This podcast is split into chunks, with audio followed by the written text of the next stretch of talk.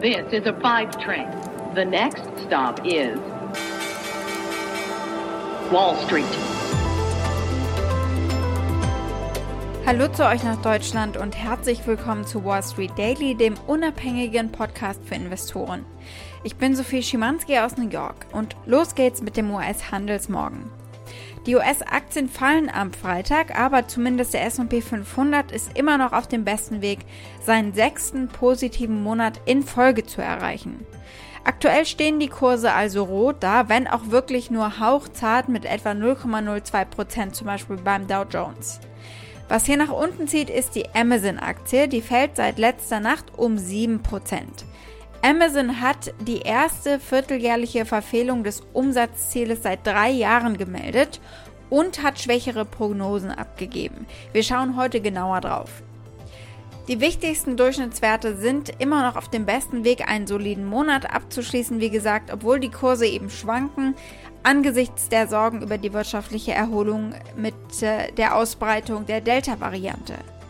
Der Nasdaq und der Dow Jones legten im Juli um 1% bzw. 1,4% zu, der breite S&P 500 im gleichen Zeitraum 2,2% sogar. Die Aktien von Versorgern, Gesundheitsunternehmen im Immobilien- und Technologiebereich haben den S&P 500 im Monatsverlauf angeführt, während Energie- und Finanzwerte hinterherhinkten.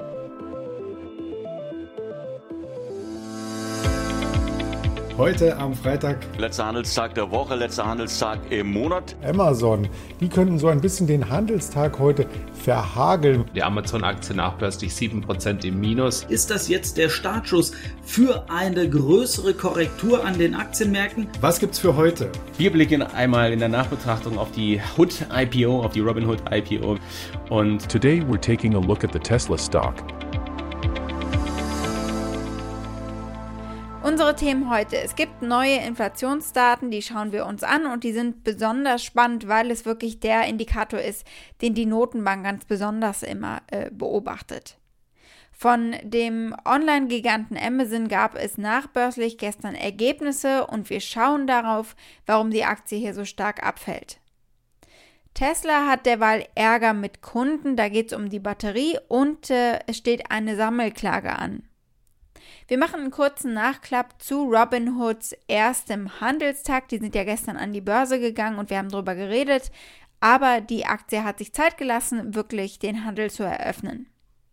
Die Aktie des Tages ist die von Disney. Da gibt es auch Stress, aber nicht mit Kunden, sondern mit Darstellern von Filmen, um genauer zu sein mit Scarlett Johansson.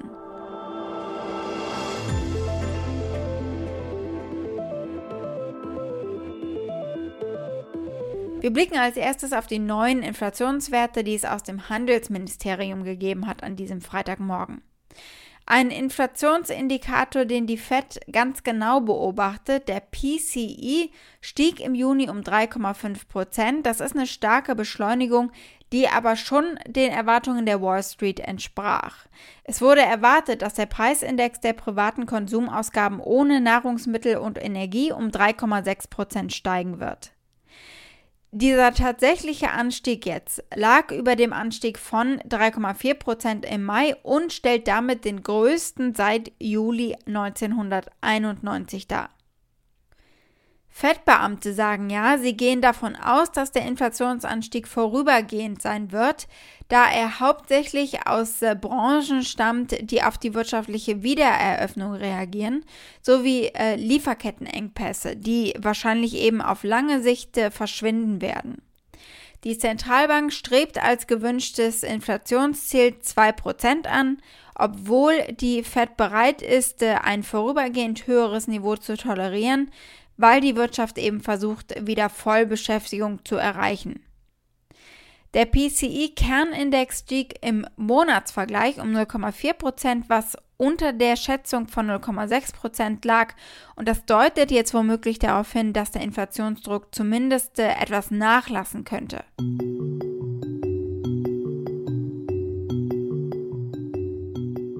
Es gab Amazon-Ergebnisse und wir haben bereits äh, davor darüber gesprochen, dass irgendwann der Peak, der Höhepunkt erreicht sein könnte in dem gigantischen Wachstum. Und während es noch zu früh ist, das zu sagen, dafür müssen wir natürlich erstmal die kommenden Quartale sehen, scheinen die Anleger der Meinung zu sein, das war es jetzt wirklich. Die Aktie fiel nachbörslich um 7% und äh, sie steht auch jetzt eben noch deutlich mit diesen 7% im Minus. Amazon hat zwar mehr Gewinn erzielt als erwartet, aber weniger Umsatz. Der Umsatz von Amazon stieg im Jahresvergleich um 27% Und das ist eine deutliche Verlangsamung gegenüber dem zweiten Quartal 2020, als der Umsatz im Jahresvergleich um 41% anstieg. As Stephanie just said, it is a miss on revenue, a rare one for Amazon. Revenue coming in at $113.1 billion versus 115.2 billion expected. It is a beat on the bottom line though, more profitability. Earnings per share of $15.12 versus $12.30 expected. Guidance, this is very important. And this was also light in terms of Q3 revenue guidance. Amazon CFO Brian Olszewski machte die weiteren oder anhaltenden Lockdowns dafür verantwortlich. Mitte Mai letzten Jahres stiegen die Wachstumsraten bei Amazon noch äh, auf 35 bis 45 Prozent, sagte er. Aber wir fangen jetzt an, das hinter uns zu lassen und deshalb sieht man eben einen Teil der Wachstumsrate sinken, sagte er und fügte hinzu, dass Amazon für die nächsten Quartale ein weiterhin langsameres Wachstum erwartet. Und diese Prognose spiegelt ähnliche Warnungen von Facebook und Apple wider, die Anfang dieser Woche auch schon äh, in Quartalsberichten gesagt haben, dass sich die Umsatzwachstumsraten von den Pandemiehochs verlangsamen würden. Amazon sagte, dass der Betriebsgewinn im dritten Quartal bei zweieinhalb bis sechs Milliarden US-Dollar liegen wird. Das wäre ein bemerkenswerter Rückgang. Der CFO sagte in einem äh, Telefongespräch mit Investoren, dass sich Amazon mitten in einem mehrjährigen Investitionszyklus befindet, außerdem, zu dem auch erhebliche Ausgaben zur Erhöhung der Lagerkapazität gehören. Und diese Ausgaben sind vor allem für die zweite Jahreshälfte vorgesehen.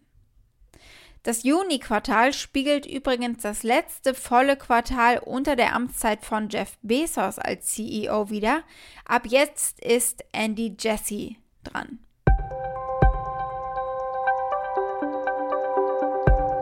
Blicken wir auf den Autobauer Tesla. Die haben Ärger mit unzufriedenen Kunden und werden nun zur Kasse gebeten, womöglich. Die Behauptung ist ein Over-the-Air-Update, das es im Mai 2019 für die Elektrolimousinen des Model S gab, habe die Ladegeschwindigkeit, die maximale Kapazität und die Reichweite ihrer Batterien vorübergehend reduziert. Jetzt könnte jeder der betroffenen Kunden 625 Dollar bekommen von Tesla. Laut Dokumenten, die einem US-Bezirksgericht in San Francisco vorliegen, würde Tesla bei dem vorgeschlagenen Vergleich 1,5 Millionen US-Dollar in einen Fonds einzahlen, der die Eigentümer für die verringerte Fahrzeugleistung aufgrund dieser Batteriedrosselung eben entschädigen würde und ebenso für Anwaltsgebühren und äh, andere Kosten der Kläger. Laut den Unterlagen waren 1743 Tesla Model S Besitzer von diesem Software-Update betroffen. Blicken wir auf die Trading-Plattform Robinhood. Die ist gestern an die Börse gegangen und die Aktie mit dem Ticker HOOD, also H-O-O-D, hat keinen besonders glänzenden ersten Tag hingelegt. Die Aktie stieg in den Handel mit 38 Dollar und lag damit ja schon am unteren Ende der angepeilten Spanne. Und dann ging es am ersten Handelstag gleich mal etwa 8% nach unten und äh, die Aktie lag Ende des Tages noch bei 34 Dollar etwa. Auch aktuell fällt die Aktie weiter und äh, zwar um etwa 1%. Das Unternehmen verkaufte 52,4 Millionen Aktien und sammelte damit fast 2 Milliarden US-Dollar ein. Die Mitbegründer Vlad Tenev und äh, Baju Bhatt verkauften Aktien im Wert von jeweils rund 50 Millionen Dollar. Der Marktwert von Robinhood ist am ersten Handelstag gleich mal von 32 Milliarden US-Dollar auf 29 Milliarden geschrumpft. Das Unternehmen wurde zuletzt im September auf den Privatmärkten aber mit noch viel weniger bewertet, nämlich mit 11,7 Milliarden US-Dollar.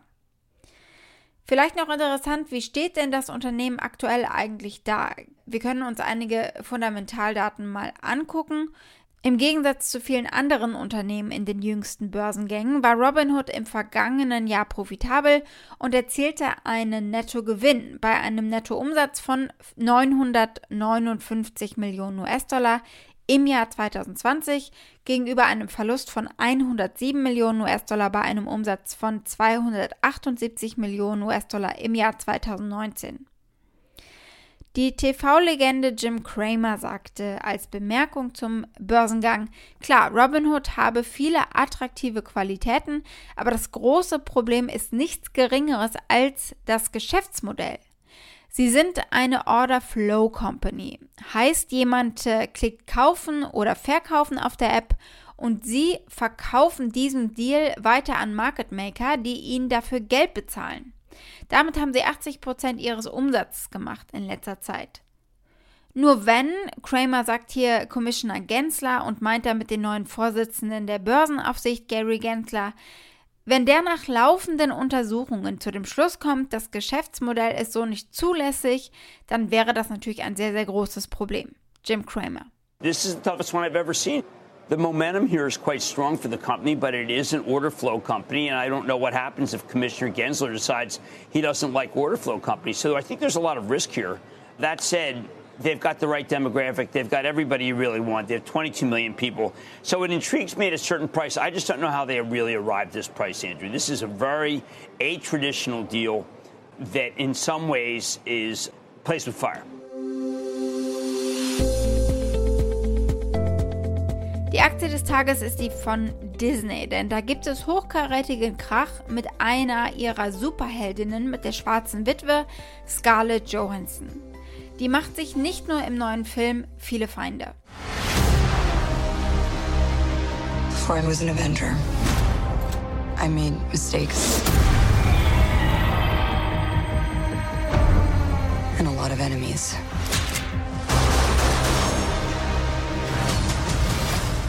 Die Marvel-Schauspielerin hatte eine Klage gegen das Studio eingerichtet wegen der Veröffentlichung von Black Widow auf der Streaming-Plattform Disney Plus.